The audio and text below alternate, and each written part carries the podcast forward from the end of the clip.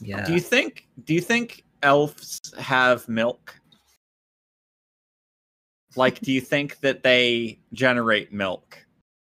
I mean, they're, they're mammals, right? Are they mammals? Yeah, they gotta be. You know, the, any of those magical species have to be mammals. All of them? I mean, you know, not every single one, but okay. You don't- the, the, the you don't think humanoid any of them evolved from like lizards or something?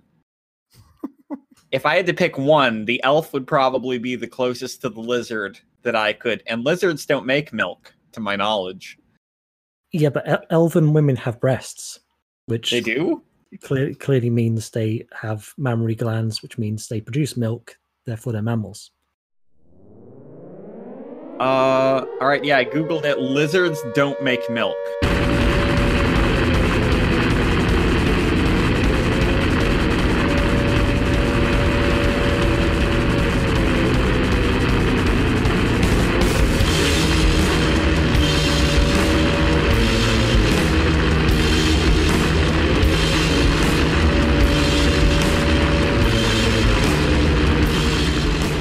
Welcome to Death Sentence, everyone. Um, we're we're back. There's a second episode after hiatus. Uh, more elf discourse on this one. We had a little bit of elf discourse on, last episode. We're going full bore into this one. Elves are mammals. Uh, you know, they they have breasts. So and We're trying to hair- nail down the difficult questions. We handled some Mark Fisher. That's some good stuff. Now we're handling primarily elf physiology. Mm, yeah. Also, another topic. Yeah, both of those are important. Um, and if we if we can work out them both, I'm I'm sure we we can help Bernie win. Uh huh. Um, we're here today with uh, JG Michael from Parallax Views. Uh, if you haven't, actually, I'll, I'll let him describe it because it's a really good podcast that you should be checking out. But JG, uh, what is Parallax View? Well, first, I want to say thank you uh, for inviting me on the show and uh, allowing me to pick a subject that is a little bit different uh, from your usual territory of uh, literature. Uh, but as to your question, uh, Parallax Views is sort of my eclectic podcast where I cover everything from pop culture to occultism to heavy metal and uh, also leftist politics. Also, a little bit of a conspiracy theory sometimes, although I'm more of a conspiracy skeptic than people realize. Uh, but I cover all kinds of things. Um, I've done exposes on cults. Ugh, I, I just did an interview with uh, Barrett Brown. Yeah, I was uh, going to who bring that one up because that was with Anonymous. What yeah, was that? was a- Sorry. I was going to bring that up one up because I, I listened to that yesterday. It was really interesting. Uh, in the last episode, which we recorded earlier today, we we brought up Peter Peter Thiel and the whole Dark Mm-hmm. Enlightenment that stuff, and uh, Barrett Brown. I mean, listen, listen, go and listen to the episode on Parallax Views, which we'll link to in the description. But um, he's a yeah, was a journalist who was uh, in and around Anonymous when that was a thing, and he's been kind of poking at Peter Thiel's evil Nazi fascist space empire, and um, has been poked back by Claire Lehmann from Quillette, you know, the head measure in Australian conservative news organ. Um, he yeah, it's- actually did not know about uh, that article about Boris Johnson until I brought it up in the interview, and he was Yeah. like, "What?" Was that was that the one where they, they were talking about Boris Johnson uh, having like uh, the physiology of like a German woodcutter? who's- yes, yeah, Oh God, that was the new phrenology. Uh, you know, I- I was also I wanted to mention real quick. Uh, I've actually had someone that may interest your listeners on my podcast, uh, Ramsey Campbell, who is sort of like the Stephen King slash Lovecraft of Britain. I mean, I guess alongside Clive Barker. So if you're into lit, I also cover literary subjects and have had Ramsey Campbell on the show. nice. Yeah, um, it is massively eclectic. Every Yeah. everyone is every episode is interesting in its own way. and It's yeah, really good show. Gareth, I, I I'm not as plugged into to podcast stuff as Gareth. Like I uh the the running joke, and it's only it, it's only barely a joke. Is that prior to making this, I emphatically did not like podcasts. I didn't. I pretty much only. I was like I like hardcore history sometimes. That was it. Thought they were just bad. Um, then I got tricked into doing this by a mutual friend. Um, started as a guest with Gareth, and then we hit it off really hard, and it blah. And if Gareth would start feeding me stuff. He's like, "Oh, we're going to talk to this guy, so you should actually check out their work." And I'm like, "Yeah, because I don't know any, I don't know shit about podcasts, bro." And he's like, "No, I know. No, I'm here to help you." So, like, I hadn't heard of your show until Gareth was like, "Hey, we're going to talk to this guy." You know, I was talking to him. You should check out his. And it's like, eh, this is not the first time it's happened, but I was like, this guy's fucking tight. I really like his show. And it's like, yeah, no, that's why we're talking to him. I, am not picking these at random. Like, I'm not just reaching out to whoever. And I was like, yeah, yeah it just like, oh. yeah. I was going to add, uh, most people are really confused uh, by Parallax views at first because I don't like to be pigeonholed. So I cover a massive base of topics. And I actually, uh, I had Harvey J. Kaye on recently, uh, who's written the book, um, take hold of our history, make America radical again. He looked over uh, my list of guests and he said, "You cover a lot of different topics. Uh, this is not my usual type of show that I'm on." But he was he was a good sport and came on the show, uh, even though I'm all over the place a lot of times. Yeah, that's, I, and that's that, a good way that, to be. Yeah, it's it's it's the power of it because I think that um uh, we were talking about Deleuze before. I'm going to talk about him again. There's that that notion of rhizomatic thought that it shouldn't. So, uh, Deleuze has two models that he proposes. There's arborescent thought, which is you have your little seed and then things that spread off of it. It's like, okay, that's that's whatever. And then rhizomatic thought, which is a lot more um uh free form, free directional. Like things are allowed to be things are relational to one another, but you don't necessarily go, this is the one direction I'm allowed to go. And I like that vibe that I get from your stuff, where it's clearly a map of your headspace, not necessarily one element of your headspace. And that okay. filters out in a really, really cool, interesting way. It feels a lot more human as well, which is something that had turned me off to a lot of um, podcasts, YouTube stuff. Um, like eh, eh, that, that's a general kind of big turnoff because it winds up feeling like people shudder a lot of interesting directionalities that things can take because it's like no that's not the one area that i've allowed myself to point at and you don't have that hang up which is yeah tight. it's very free form and, and, conversational and i sort of uh, let things flow. I like the reference to uh deleuze although i would add uh guattari in there as well. I'm a huge oh, yeah. uh, guattari fan. Yeah. Half time when we say deleuze we mean deleuze guattari. But um anyway we, what was cool is that um as I mentioned, it rhizomatically links to our previous episode of Mark Fisher, who um, was a big, as many uh, modern philosophers are, big Lovecraft influence there, and object orientated uh, ontology and Nick Land and all that stuff. Very, very Lovecraftian. So we're going to be talking about the Color Out of Space movie. It came out at, uh, I believe it was tail end of last year. It was directed by Richard Stanley. You probably know it's got Nicolas Cage in because he's a meme. And um, why don't we just start with a kind of brief summary of it? Uh, JG, do you want to take us away onto a little bit of a summary of what, what's going on in the movie? Well, first, you, you mentioned Nick Cage, but I can't believe you forgot to mention Tommy Chong. yeah, he's in he's in two scenes. Um, it's a nice extended cameo he, he is um he's very good in it actually. Like I kind of liked. I, I normally hate those like groovy man hippie characters, but he he kind of pulled it off. Um, oh, it does help so, that that is him. Oh yeah, like that's that's who he is. Like, arguably, he didn't know they were being filmed. They just pointed a camera at him, and he was like, "Yeah, this is just how I think and feel." I'm sure Nick Cage was the same. So, well, did you know Nicolas Cage uses a shamanic method for uh, method acting? I I did know that. Um, yeah, he was especially good at that in the, the Ghost Rider movies, where he did.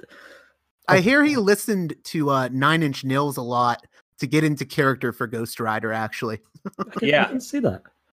Yeah, we're going to go into his performance a little later because it's um, most of it is very standard. Just he's just a guy, but then uh, then something happens. He he starts channeling from a, a strange place, and um, it's it's it's odd. But uh, as with many Nick Cage things, it's either genius or or just madness, and he's just drunk. But um, well, if you want me to take it away with the the plot, yeah, do it. uh, I can do that. So, The Color Out of Space is based on an H.P. Lovecraft story, and it centers around this family, uh, the Gardners, who are sort of your, I guess, in this interpretation of the story, uh, your stereotypical sort of white Anglo Saxon Protestant family. And they've moved to the rural countryside, right outside of a town called Arkham. And Arkham is sort of a weird town in and of itself. It has many legends and talk of witches. It's a very old town, very superstitious. And they call this countryside that the Gardners live in the Blasted Heath. The sort of folks in Arkham are very much not keen on going to this countryside area. They have a lot of superstition about it. Anyways, the Gardner family, I believe that they have a lot of issues going on. They have a daughter, Lavanya, who is a Wiccan. She really doesn't want to be stuck in this countryside. Uh, there's the mother, Teresa, who recently had a mastectomy and she feels like she's unattractive to her husband, uh, Nathan Gardner, and that sort of has really affected their relationship. Uh, Nathan still loves her dearly, but he's had he has his own issues as well because I believe within the story he's sort of a filled maybe like wannabe painter and he has a lot of trouble keeping the family together at times. Uh, there's a lot of you know fights with uh, Lavinia because she's going through the teenage angst phase. Uh, their son, their oldest son, uh, is you know getting into smoking weed and whatnot. The family, especially the mom, is not used to that. So there's all kinds of sort of uh, family dynamics going on, dysfunction, and it all comes to a head when this strange sort of purple pinkish meteorite crashes in their backyard and it disappears. But the meteorite leaves this strange color that sort of changes the surroundings, it transforms everything around the estate. And eventually, it starts to transform both psychologically and physically the Gardner family themselves as they sort of drift further and further into a state of family dysfunction. Really, in a way, this is not just a, a sci fi horror movie, but also a drama about the destruction of a family unit. Hmm. Yeah, I mean the the family thing is something I want to bring. I want to go into a lot because I think there's some interesting stuff there to be said about what this has to say about the family. Mm-hmm. Um, I mean, basically, my my my take on what it has to say about the family in the abstract is, um, you know, this is a, a, a minorly dysfunctional family. They're they're not that bad.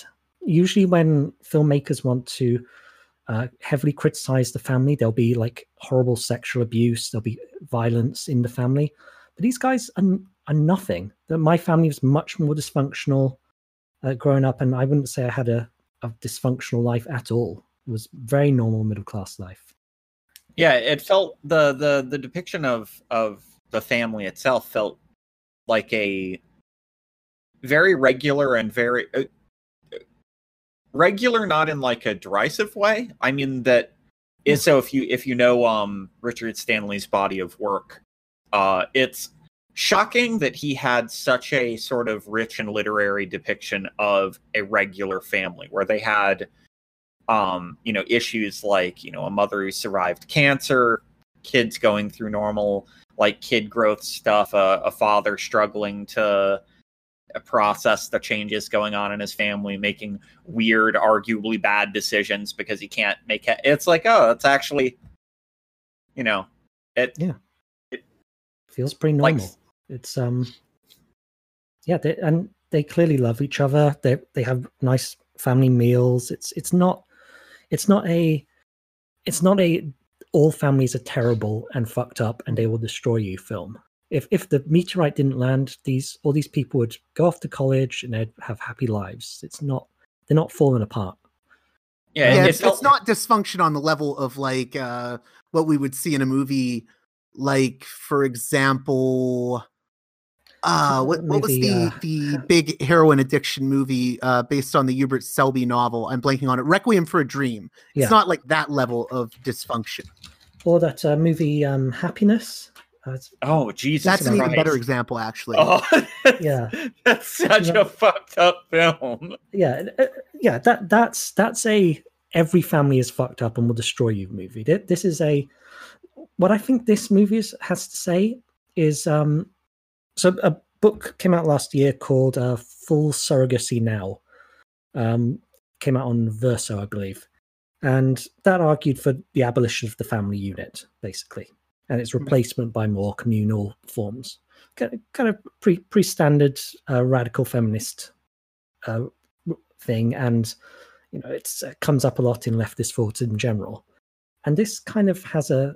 I was just thinking about this that book when I was watching this movie because it that book doesn't ever say like all families are awful. All they do is sexually abuse each other and end up killing each other. It says like, yeah, there are fucked up, terrible families out there, but there are nice, loving families as well. But it's just that that particular form is not really equipped to handle uh, life in capitalism, or or just like life in a 21st century in general. It's very atomized. Even though there's like five people living under one roof, it still seems very atomized. It's it's not as resilient as more communal ways of growing people together, which is kind of what I was thinking a, a, a reading of this film could be. That's mm-hmm. the, yes, if everything stayed exactly the same, that the Gardner family would be absolutely fine forever. But things didn't stay the same. It things accelerated. They a chaotic agent entered their lives, i.e., the color. And as soon as that happened, the family unit isn't strong enough, or even just numerically big enough to handle this kind of thing. We even see it's a there's a replication of a uh, a thematic concept in Lovecraft's work in general, and and this film in specific. That I doubt Lovecraft himself specifically meant because he was a real piece of shit.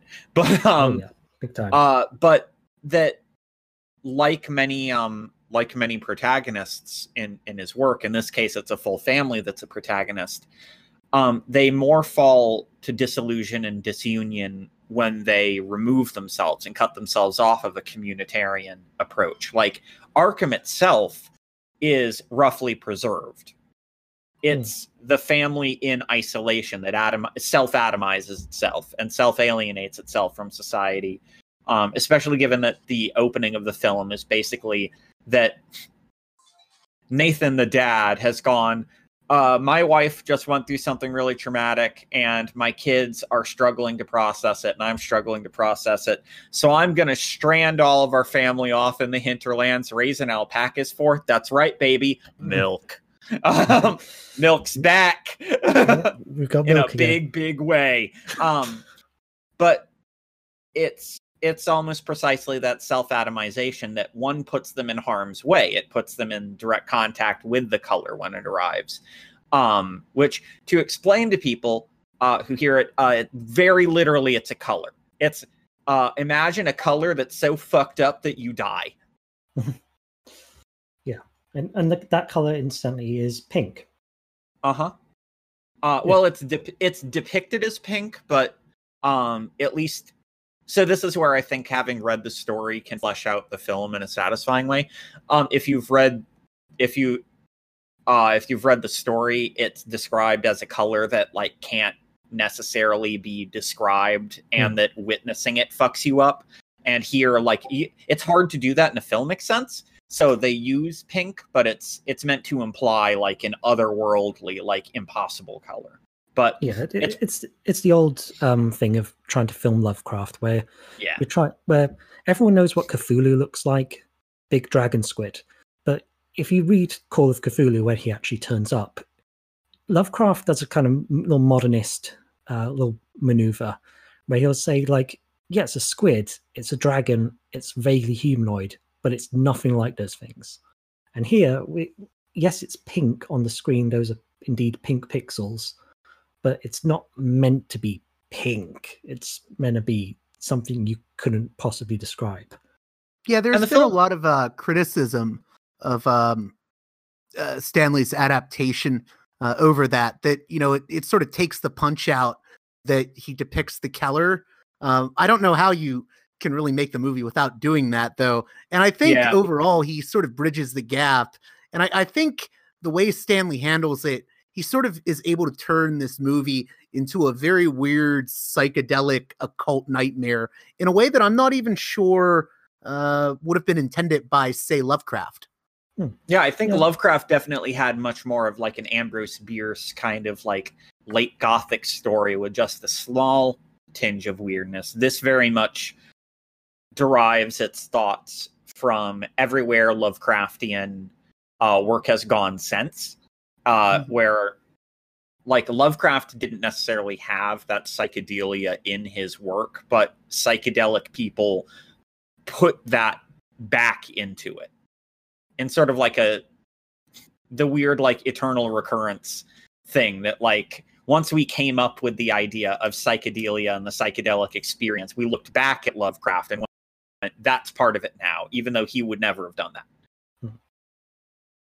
I think what's really interesting about the color out of space and what Stanley does with it is that he does things that are in contrast to how Lovecraft would have probably portrayed this. If Lovecraft could have made a movie version of the color out of space, uh, I think Stanley really pushes back on certain things. I think he pushes back on Lovecraft's atheism.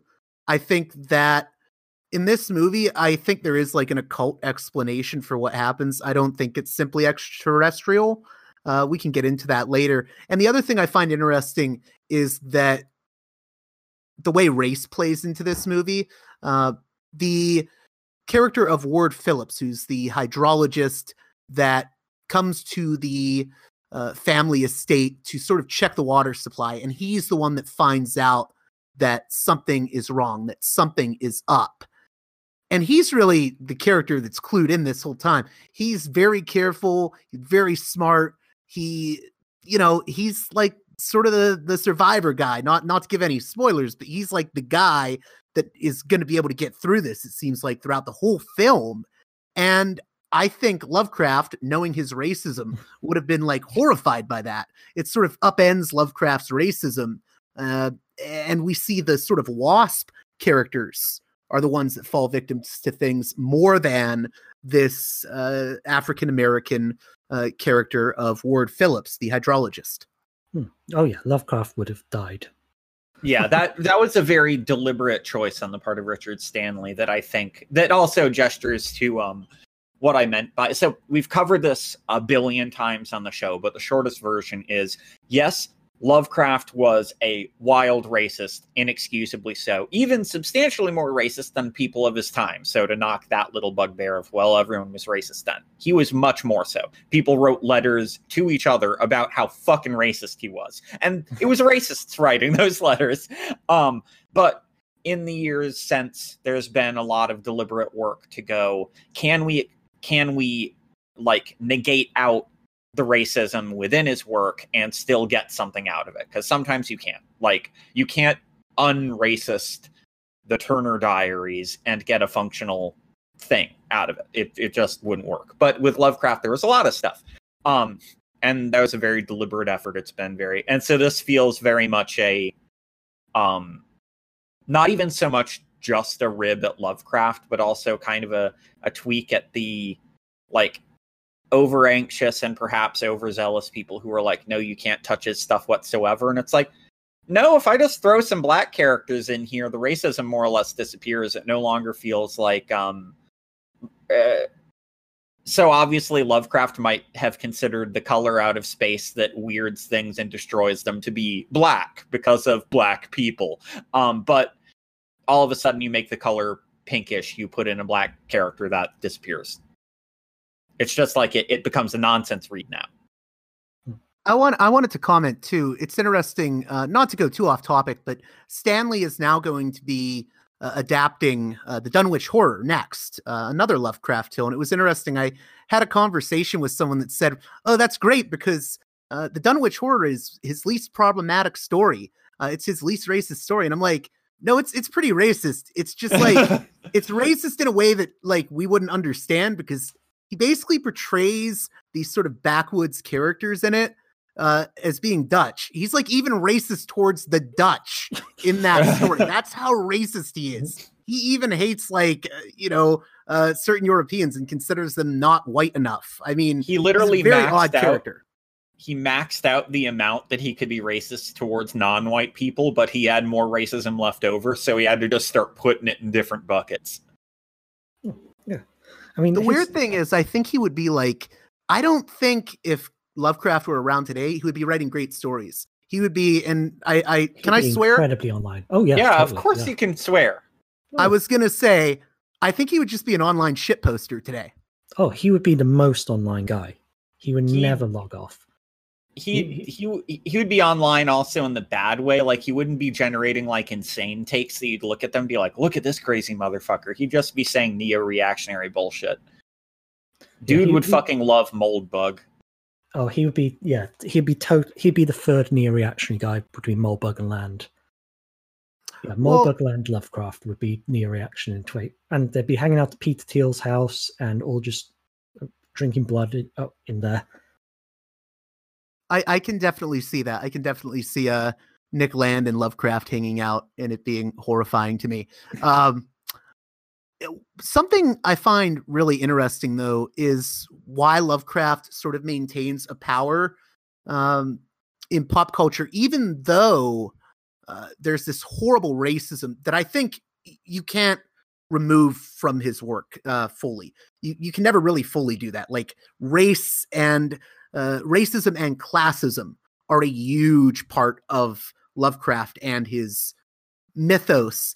Uh, but it's interesting to me uh, in, in two ways that Lovecraft maintains a lot of uh, sway within popular culture. The first is that his idea of the horrific, and this is something that John Michael Greer has pointed out, his idea of these horrific elder gods, in a way, uh, people no longer see these monsters as horrific. I mean, you can get a Cthulhu plushie now, Mm. um, a Cthulhu doll. There's something odd to me about the fact that Lovecraft monsters have almost become uh, characters we embrace in some ways. You know, you can get a little stuffed doll of uh, Cthulhu, uh, you know, to to snuggle with when you go to bed at night. Uh, it's it it's wild. It it underscores an interesting thing about his work which i think reclamation of his work from racism isn't about how best to put it? It isn't about making a non race it, it, it isn't about removing race it's about removing the hatred of races. Uh and what i mean by that is it's sort of like some people's approach to it is that because he has a horror that engages with raciality as a concept that the only way to defang that is to become like 90s colorblind. Like i don't i don't see race anymore. So it meanwhile there are these sort of modern almost i, I see this almost as like the cutification of things like cthulhu or in more um, mundane like horror space. Um things like uh shoggoths don't aren't they're used to imply horror, but no no one's like no one's reading about a Shoggoth in 2020 going like "Oh!" um you know like uh, I guess that was Hank Hill if he saw a ghost um but uh it's bec- because part of the thing is within the story of Lovecraft most of the time those creatures aren't aren't doing anything they're just being there like they're you- not really portrayed as evil necessarily. They're they're Yeah. sort of just uh you know, they're they're not like malicious. They're just sort of there and they do what they have to do. There isn't so really a once- moral judgment. and so once you get over the inherent this is where um a, a lot of work has gone into perhaps portraying uh, Lovecraft's work as racist more through perspectivism that like the main characters can't process that they're being decentered that there's things other than them things that don't look like them things that don't act like them and that's the thing that breaks them and all you have to do is be fine with that concept and all of a sudden it's not a uh, a major uh, all of a sudden it's not a major issue anymore Yeah, I remember in um, one of the uh, one of Alan Moore's League of Extraordinary Gentlemen books. Um, obviously, Lovecraft and not- sorry, not, uh, obviously all the elder gods and stuff exist in those because all literature does exist, and the main characters just are just like hanging out with some um, Lovecraftian entities who, because you know if you just talk to them and on their level, then you know they're just things like us. They're just aliens, and um, yeah, that, that seemed like a really cool way of approaching it. Well, I just wanted to add to I think the reason that Lovecraft can still be scary and you know incite some fright, even if you're not of that racist and horribly classist uh, mindset that he has. I mean, when you read something like uh, the horror at Red Hook, Mm. it's it's beyond. It's like John Bircher level paranoia. Um, I, I, you know, it's pretty horribly xenophobic. But I think the reason that Lovecraft can still scare people, even if you're not within that racist, paranoid, xenophobic, hateful mindset, is that within Lovecraft, and I think you also see this in Thomas Ligotti, there's this sense that you can search all you want for the answers through science. Uh, and even if you find those answers, it won't be enough. Maybe science won't provide you the answers to the world. Uh, and I think that gets into critiques of scientism that were made after World War II. I think the idea that technology and science and progress would save us all really comes into question after an event like, you know, the Holocaust. I mean, it puts into question the whole project of modernity and really how far we can go with science. It, it calls everything into question about our civilization. And I think the appeal of Lovecraft is that he sort of says, well, you know, maybe there isn't some light at the end of this tunnel. Maybe science won't save us. I think that's a lot of his staying power, to be honest. Yeah, we're gonna keep talking about this in part two, but as we do with uh, many of our guests, we've asked you to prepare a little, a little musical amuse bouche for us. So you picked a couple of songs. Um, you you can totally pick whichever one you want to go first. It could be either the um, I think it was Integrity and uh, Feminazgul. So Ye- which- which let's one go with uh let's go with integrity because most people don't know this but i'm a huge integrity fan dwid hellion is just like the king of hardcore to me so yeah he's Yeah. fucking great I love Integrity. Um, both the band and the concept. And um, i'm not a big fan of the concept gonna gonna be gonna be a hundred with you i like it when things are shitty but uh, yeah, uh, JG talk us talk to us about Integrity and um, the, the the band, not the concept. Well, I guess Integrity is one of those bands that came out of what's known as the Dark Empire hardcore scene of Cleveland, Ohio, uh, along with bands like Ringworm. And it's sort of a whole scene that is based around like weird occult signifiers, you know, Mansonology, like Charles Manson, Manson family symbols, Process Church, uh, these weird apocalyptic cults of the 60s and 70s uh, some odd Scientology references, and a sense of the apocalypse permeate, permeating uh, basically everything uh, that integrity does. It's very, I mean, it's it's it's like an audioscape for Armageddon, and I just really dig it because it sort of is like the crossover t- between uh, the sort of industrial music I dig, like Ministry, um, and even older industrial like Throbbing Gristle and the hardcore punk scene. So I just really dig that weird mixture of different elements that Dwid creates with integrity and the imagery. I mean, it's just great. I mean, uh, he has a he has a whole album called uh, "Humanity Is the Devil." I mean, just the imagery it creates is just mind blowing to me. It's got this whole like just radical, angry, apocalyptic energy.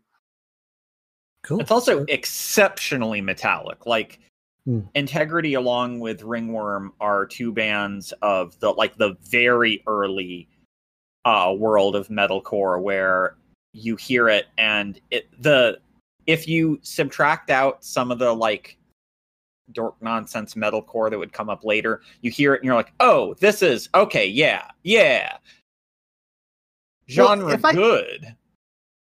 yeah, I want to add one more thing. The other reason I like integrity is like I, I could never really get into tough guy hardcore.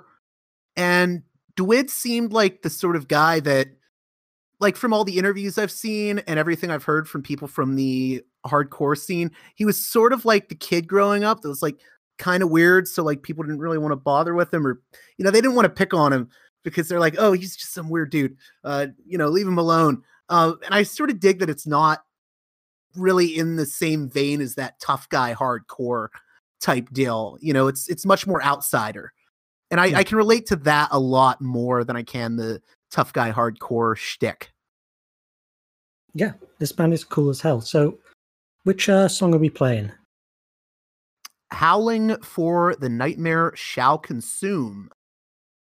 That is a good, good title. So here's uh, yep, Howling for the Nightmare Shall Consume by Integrity.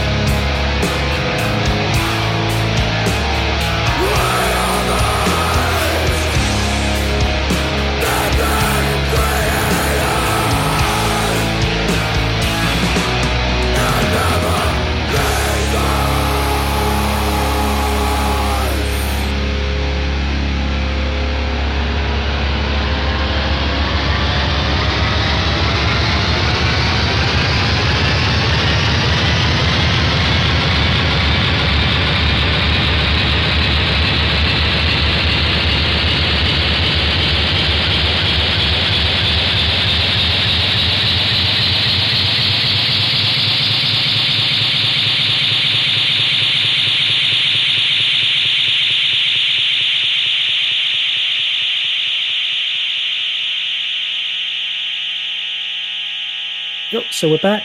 Uh, we got JG Michael from Parallax View with us. We just played Integrity with Howling the Nightmare Shall Consume. Um, doesn't uh, in Color Out of Space, uh, Benny's room has um, something like all flesh will be consumed or something in, on the wall, doesn't it? I'm like, You know, I don't think I caught that, but that wouldn't surprise me because in Stanley's prior movie, the excellent Hardware, uh, aka Mark 13, the monster in it, the, the robot sort of Terminator creature, is called uh, the Mark 13, which is a it's actually a Bible verse. Um, I believe the actual verse is um, and no flesh and all flesh shall be spared, or no yeah, flesh and no flesh spared. should be Yeah. spared. That that's Right. That, yeah, that's what's on Benny's wall. Okay, I, I didn't know that. Nice one. So yeah, tell us a bit more about um, Richard Stanley as a filmmaker because I, I haven't seen Hardware. I haven't even seen Island Doctor Moreau, which he didn't actually direct. There was a whole thing. But um, yeah, tell me tell me more about him. Richard Stanley sort of comes out of the goth music scene. I believe he started by doing music videos for bands like Fields of the Nephilim, uh, very much in that whole 80s, 90s goth scene. And my first introduction to Stanley was the movie Hardware, which is a dystopian, sort of artsy, futuristic take on Terminator in a way. Uh, there's this robot, as I mentioned, the Mark 13, which is actually a government project for depopulation. It's a prototype, and it starts killing all these people in an apartment. And uh, this woman, who is menaced by the uh, robot, has to stop it. And uh, the reason she has to stop it is because the Mark 13 is afraid of women, because only women can w- women can give birth.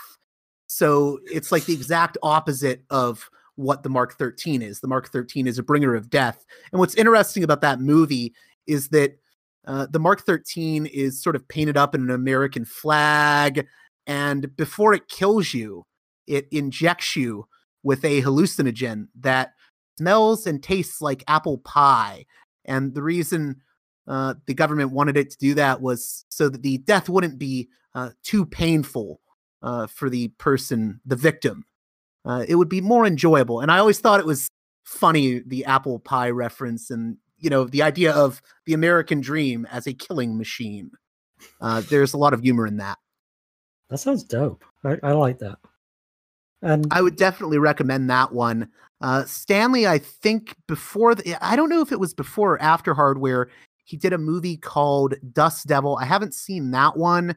Um, he's known it's- for it's after. documentaries. Oh, it's He- after. Yeah, he did a film length uh, music video for a Marillion album, which is uh, I had totally forgotten he existed uh, after seeing The Island of Dr. Moreau when I was like seven, like right when it came out, um, which was a bad idea. Uh, that was uh, that fucked my brain up for a long time. Uh, I still find it an inexplicably horrifying movie, like in a way that I can only cite as related to childhood trauma of watching a movie far too scary for myself because it's like you look at it and you're like it's not all that um without getting too far into it he kind of sort of directed it like there is people are pretty sure there are scenes that he shot that are in it and he did write the movie but there was a whole thing um the whole production thing that got him ousted um mostly because val kilmer was being a big bitch man uh Mhm. uh, but uh, yeah, then I I totally forgot he existed until I got way deep into progressive rock, Well- and then I uh got the a, a special edition of Brave, and I was like, wait, I know this name, and then I looked it up, and I was like, wait, that's the Island of Doctor Moreau guy, and someone's like, well, not really the Island of, and I was like, you know what I mean? Well, we have to we have to mention that when he got kicked off uh, doing directing the Island of Doctor Moreau, John Frankenheimer took over, and you know Marlon Brando was in the movie, a bunch of great actors, and they just sort of slept walk through it. And Stanley was not happy, so he just decided to blend in with the locals uh, and try to become an extra in the movie so he could burn down the sets. I mean, a very interesting guy. He also fought with the Mujahideen against the Soviets in the Soviet Afghan conflict and filmed a documentary about it called Voices of the Moon. Uh, he did a movie on Haitian voodoo practices called The White Darkness. And the one really problematic documentary he did was The Secret Glory, which is about the SS officer Otto Rahn, who was searching for the Holy Grail. And I feel like in that documentary, he doesn't criticize Rahn enough as an SS officer. He tries to, I, I think, whitewash Rahn. Oh, he wasn't really, you know, he didn't engage in what SS officers would engage in. I don't think that's true. And it's really the only point that I ever felt very uncomfortable with uh, Richard Stanley. Um, but after after his film career sort of went downhill with Island of Dr. Moreau, he ends up getting involved in like the Holy Grail mythology. I think he moved to the Rennes-le-Château uh, because he became obsessed with the Holy Grail and he's really into like esotericism. Uh, I've read interviews where he makes references to like Illuminati conspiracies. He's a very unusual kind of guy. I love him. Um, he also looks, and this is very important, like a chubbier Nicolas Cage. Oh yeah, he does. Meets like a werewolf hunter, and look based on he does look like a chubbier Nicolas Cage. Yeah, I, I, can see that. I can see that. Yeah. you look at oh. it and you're like, are these the same man? And they're like, no. And you're like, but they look. It's like, no, we know they're not the same man though. And you're like, they look so similar. Have either of you seen his first big return to filmmaking um, from? Oh, I'm blanking on the movie. Oh, 2011's uh, The Theater Bizarre. It was an anthology, and he did a segment called uh, "The Mother of Toads," which was based on Clark Ashton Smith and is also very influenced by Lovecraft. Um, if you guys haven't seen that, it's worth checking out. Mm-hmm. Yeah, I have not seen that. No, I'm, I'm not. I'm not a big horror guy. I, I don't like most horror movies that I've seen, apart from I hate this term like the um, elevated horror movies.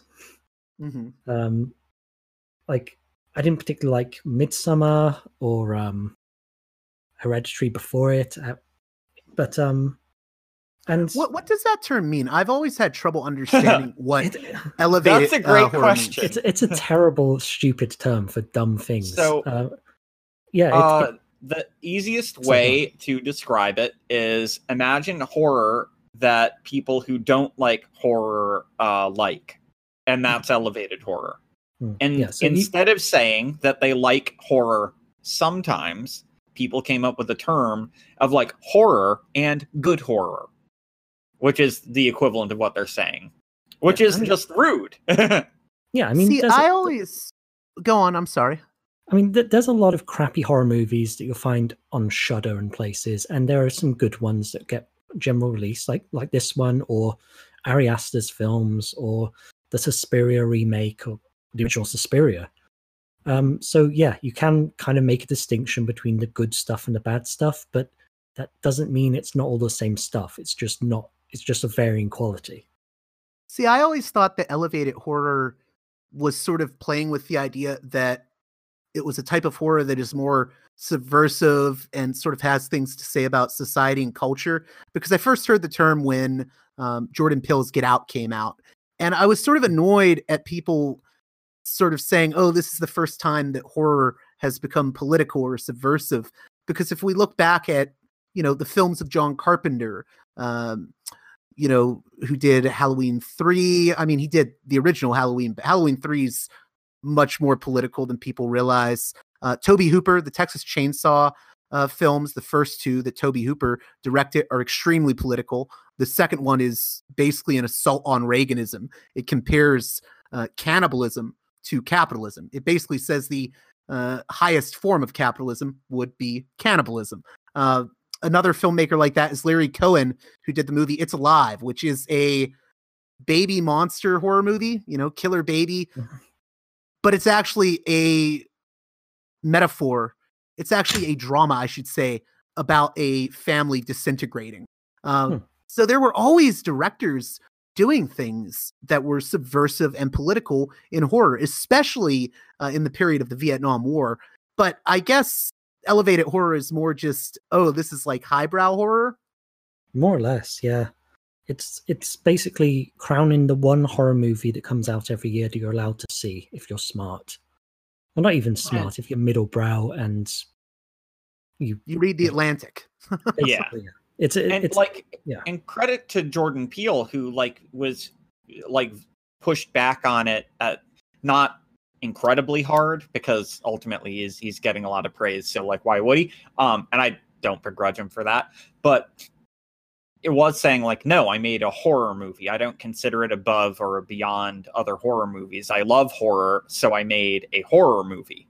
Um that's part of what I think is so uh odd about people's reaction to his work following Get Out that people seemed to only like it because they thought of it as like yeah it's a horror movie but also it's whip smart so it's okay um and it's like that's that's prick shit stop Yeah, I mean, I don't think anyone would call Color Out of Space an elevated horror movie, even though it has plenty of elements that you'd find in other stuff. It, it does have a critique in there. It, it can be read as a criticism of the family, American life, capitalism, probably, and and it's visually very, very interesting. Sometimes the performances are good.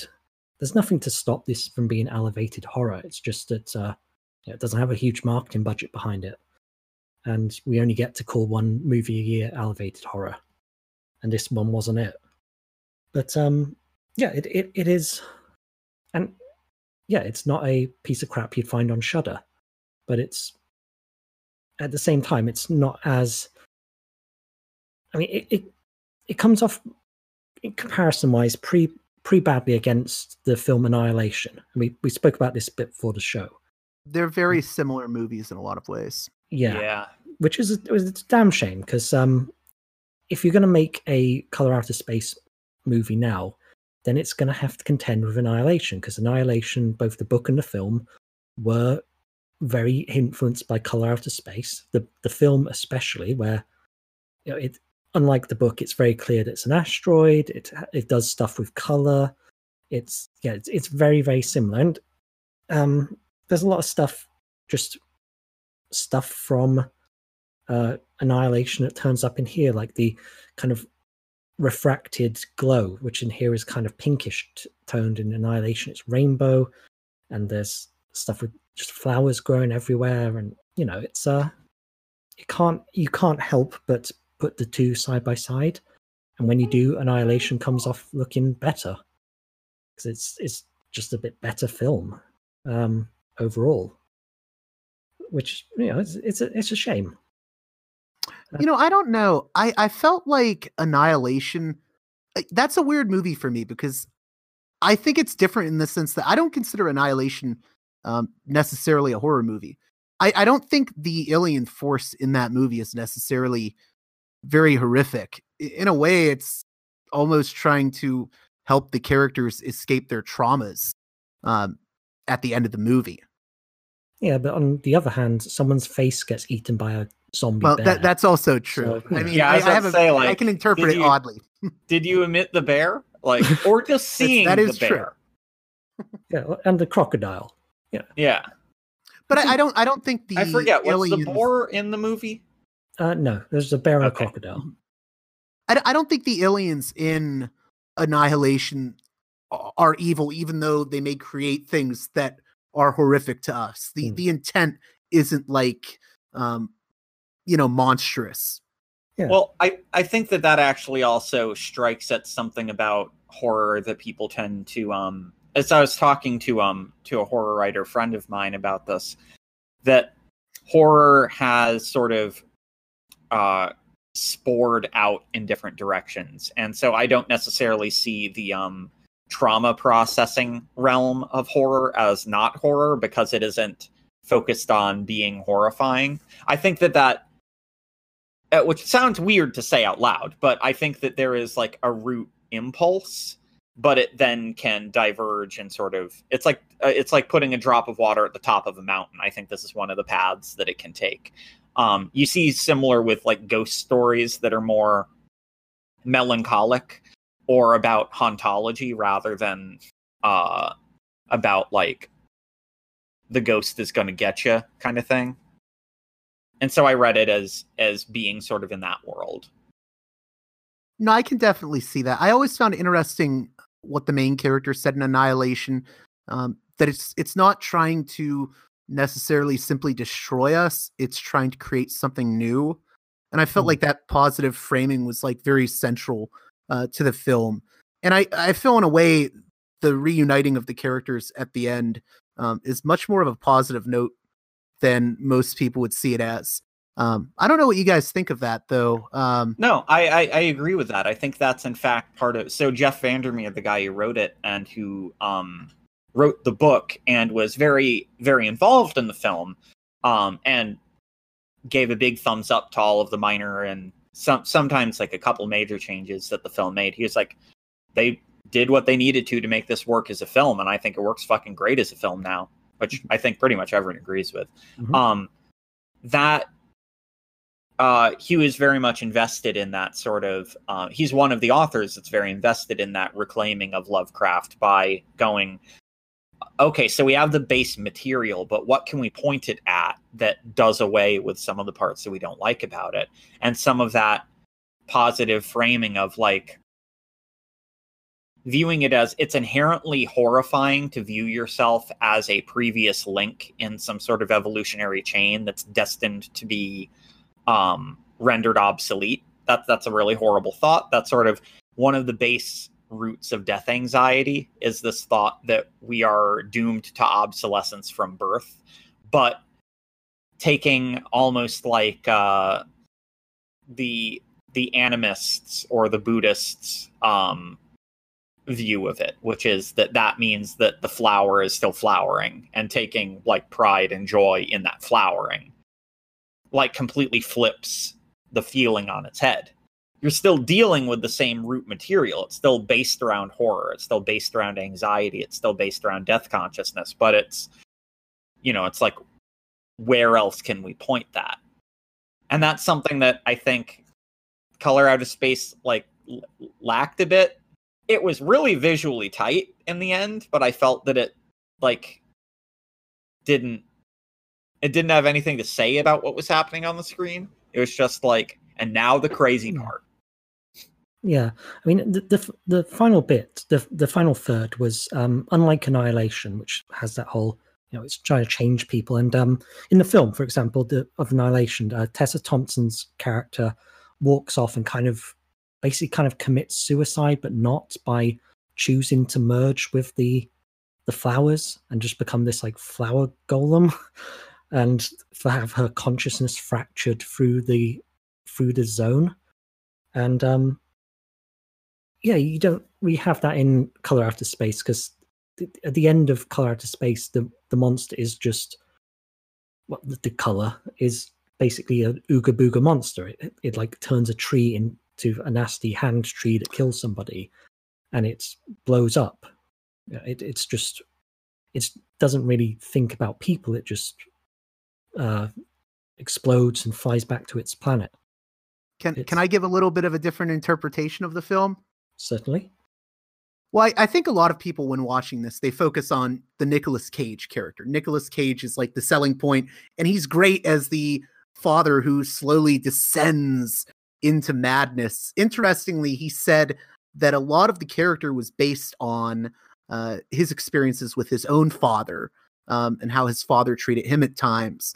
So I think he gives actually a really fun performance. And I know people make fun of Cage for his hamminess, but if he had been around in the 1970s or 1960s, people would be saying, "Oh, he's like a Vincent Price or a Boris Karloff," and everyone would be fine with it. You know, I, I'm kind of okay with his unhinged performance here, but I really feel like this is a movie about uh, Lavinia, and I feel that she's the Hmm. strongest character in the movie, and I think it's heavily implied that the Color out of space is actually summoned by her. She doesn't want to be trapped.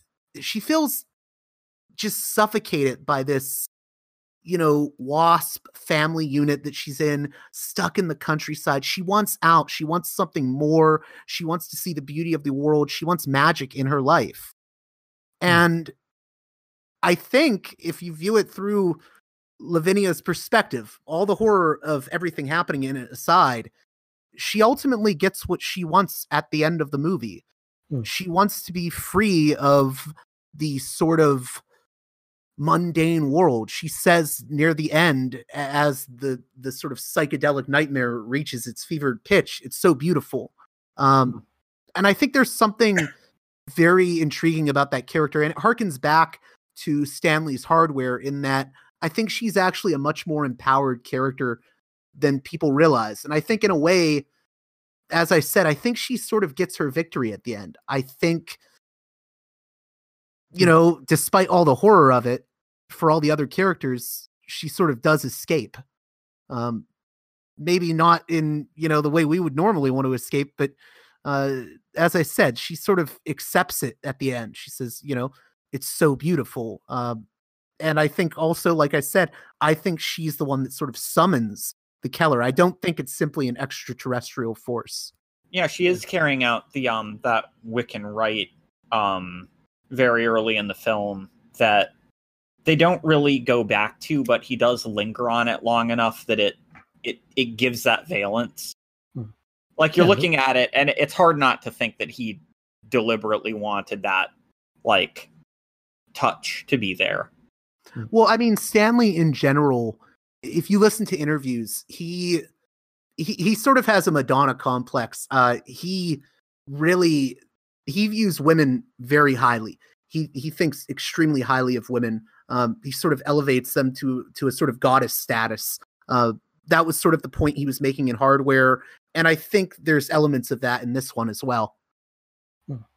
yeah the, the film it's just reminding me of isn't like annihilation but uh, the witch another film about a Yeah. a family that's on their own in the middle of nowhere that comes into contact with this otherworldly force and by the end you realize this whole all the horror that's been happening to them is being this like initiatory process for the daughter and Mhm. you could kind of read that to what's happening with lavinia she unwi- she says in her right at the start that she wants to escape and uh, the cosmos provides but to do that it's not you know she's not just going to go off to college she's going to merge with some alien force and her whole family is going to die horribly Well, it's also weird because the way the color is portrayed in that final climatic, uh, you know, 15, 20 minutes, it's alternately horrifying, but it is actually very um, enthralling at the same time. There is a certain beauty to the imagery of, you know, the color sort of engulfing everything, that ultra violent, ultra violet color. Uh, there's something majestic about it. yeah It's and, horrifying and majestic at the same time. yeah and, it, and it's put this family through hell like it's done horrible things to all Right. of them and made them do horrible things but at one of the very last things we see that it does is it like almost resurrects them like they're all sat together on on the couch just like a regular family at the end just one while ward is has seen them and you know it, is it saying that like it's absorbed them somehow and and they're living some like afterlife in the color um yeah you, i don't think there's going to be answers to but it's it's one Well, that scene where- I was just gonna say that scene where we go through Lavinia's eyes and we sort of see this. It's almost like a a Tolkien esque other world, Hmm. um, and it is really beautiful. And uh, the Ward Phillips character is is also, I guess, seeing it through her. Uh, I guess he sort of rejects it though, but she accepts it. I do think there is something beautiful about that inner world that we see within her in that climatic moment. yeah the the alien world that the color has come from Mhm.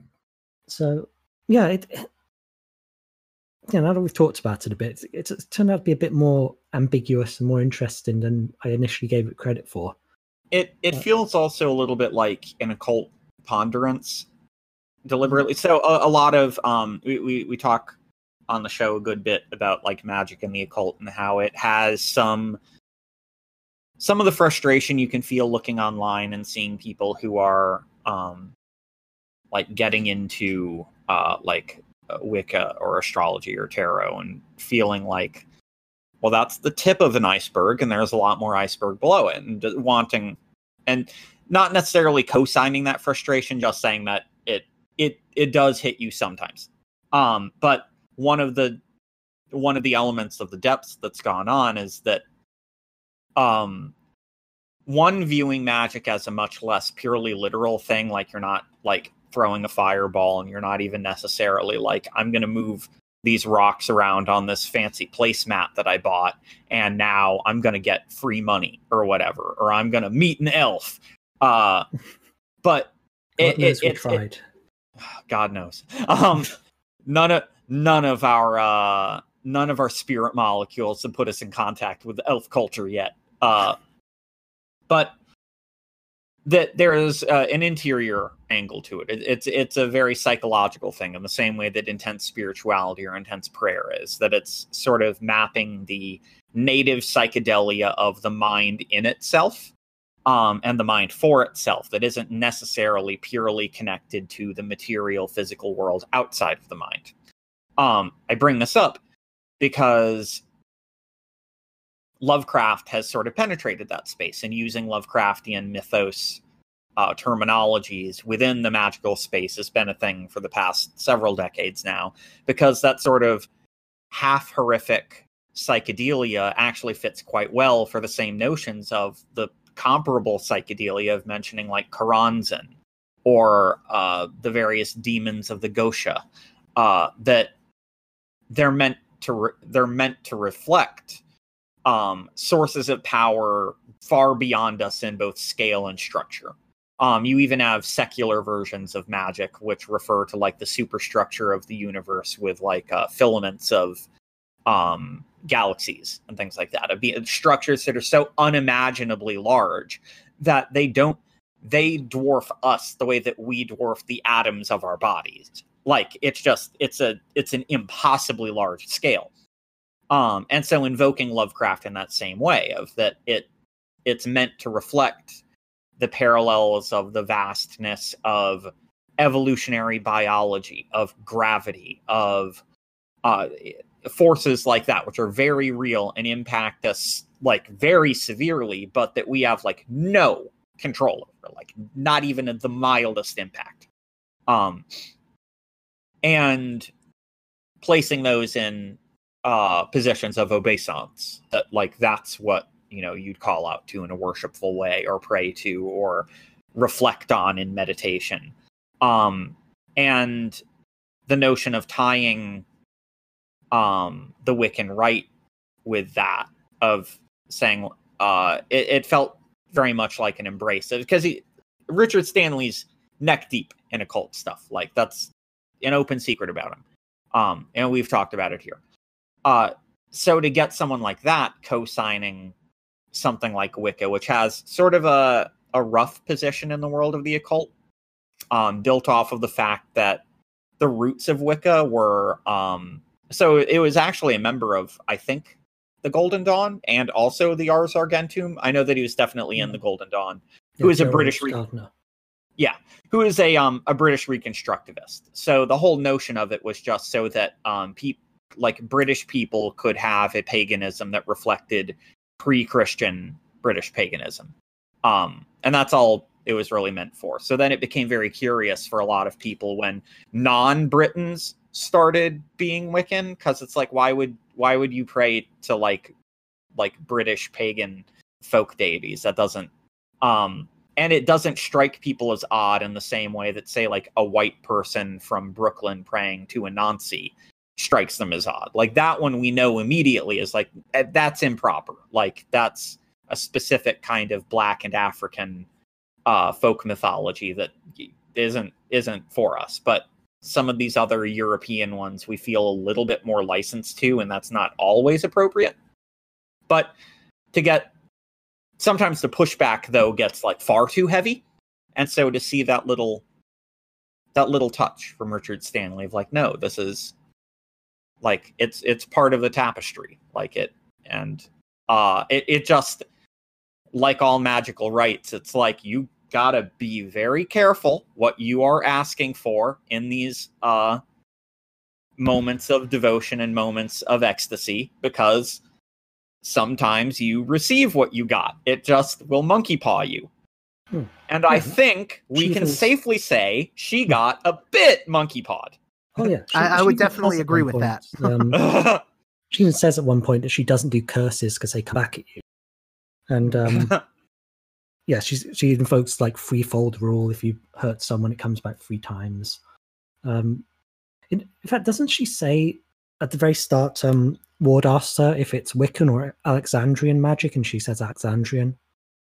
So we've been calling it Wiccan here, but it's not. Mhm.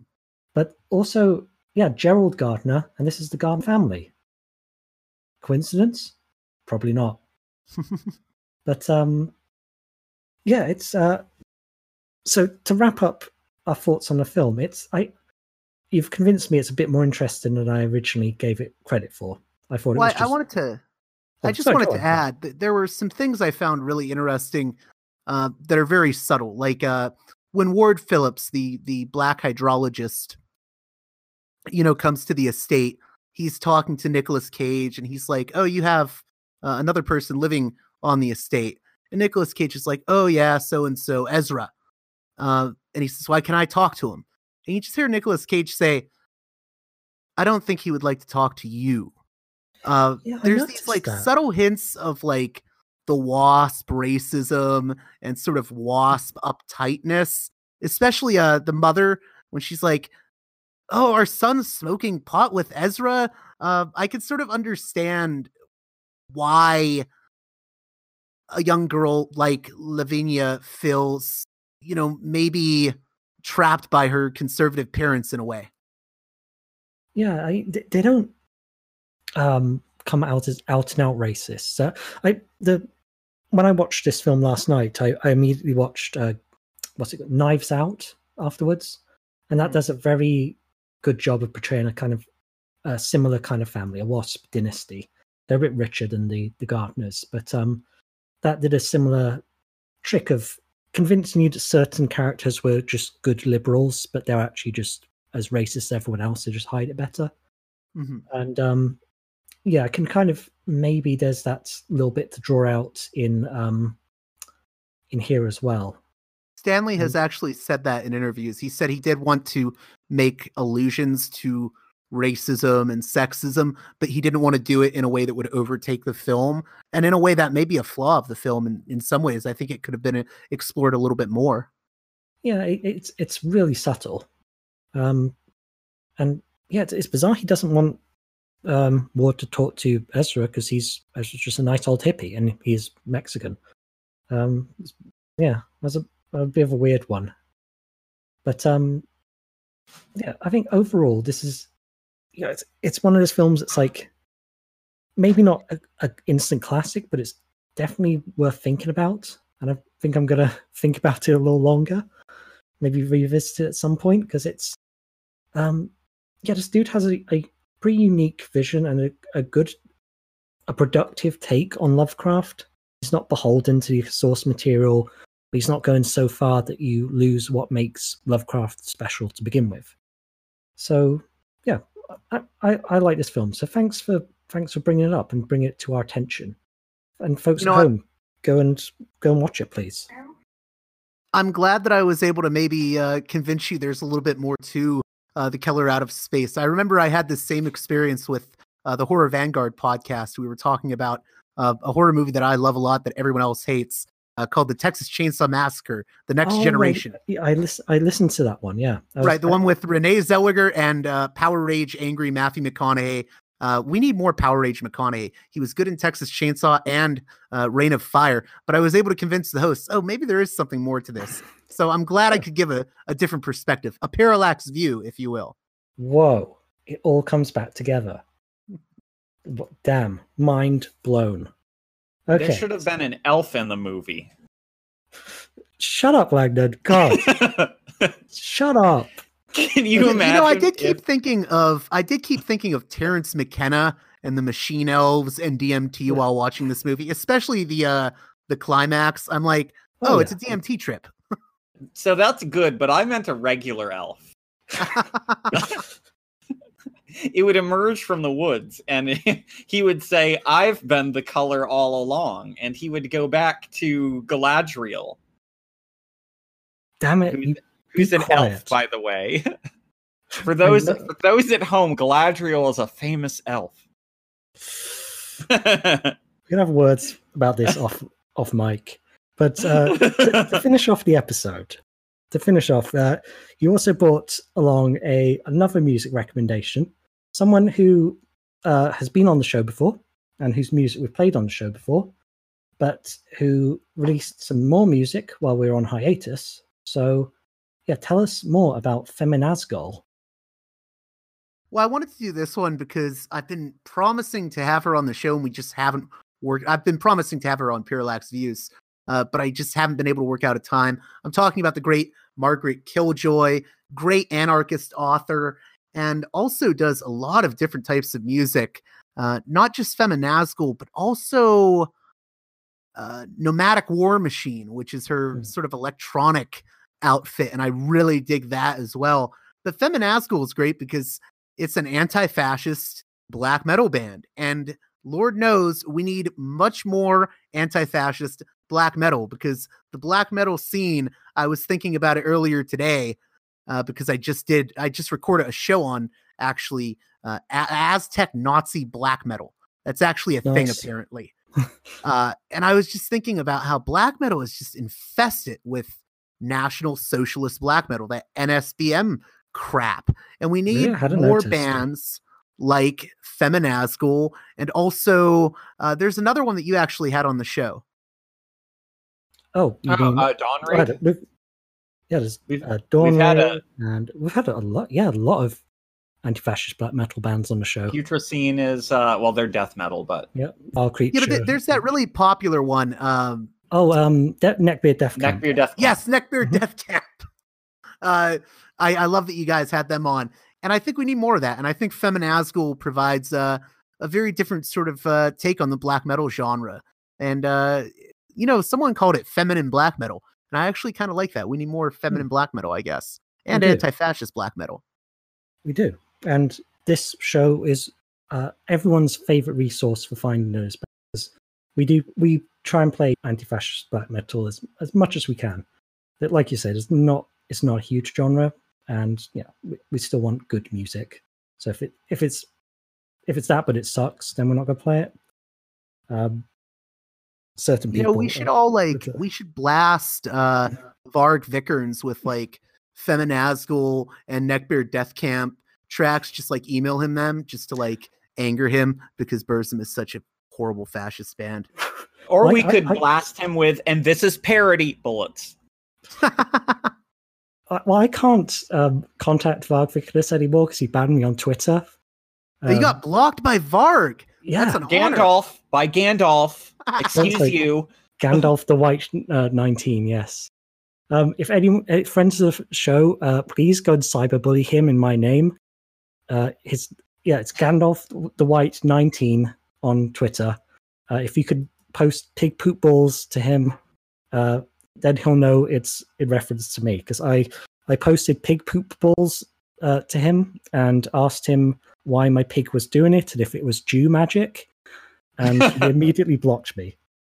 Um, You know, I'm gonna have to have both of you on my show uh, to do a dissection of the bizarro, sad world of Varg Vikernes at some point. I think we'll have to do that on Parallax Views. That would that would be fun. I, I, I one of my ambitions is to interview him at some point. Like I, I, I know no platforming him and all that, but I would totally love to be on on a mic with Varg Vikernes and just talk to him. Uh, that would be that would be my dream. But uh, yep, anytime you want us on Parallax Views, then uh, let us know. But um, so which uh, Feminazgul song we we rocking? I believe uh, the Shadow of Elder Gods is the title.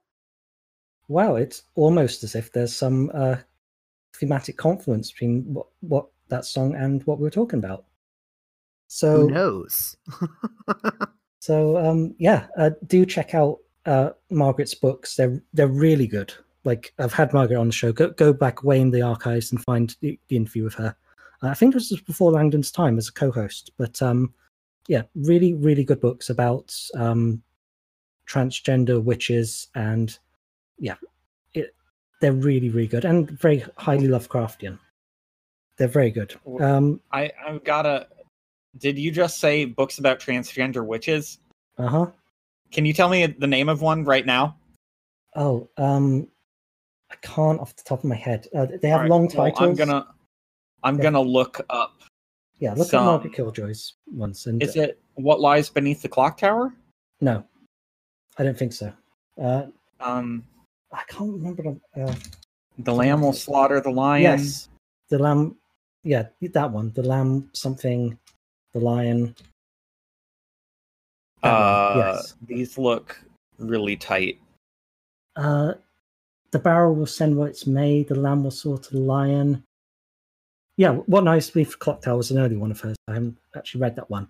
Yeah, they're they are very good, and she's got uh, I think a new one coming out via Tor Books fairly shortly. Oh, we should have her on again.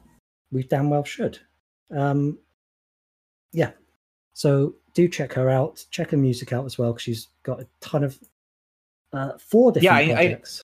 I knew about Feminazgul Nomadic War Machine, which uh, fun fun factoid: Nomadic War Machine is a uh, Deleuze quote from from Anti Oedipus. What?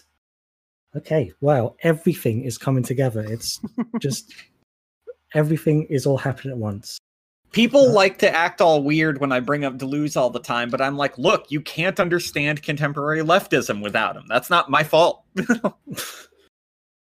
Uh, also, Vulgarite is a, a really good project of hers. So, which is a, a William Blake esque uh, thing. But um, yeah, so yeah, check her out. Um, go and into the show notes, and you'll find links to uh, JG's projects with um, Parallax Views, and follow him on Twitter. He's at Views Parallax. Uh, really check out the show. Like maybe not every single episode will, will be interesting to you, but like 99% of them will be. Especially this um uh Barrett Brown one was the last one. Really, really interesting stuff. But um yeah, to play us out, here's Feminazgul.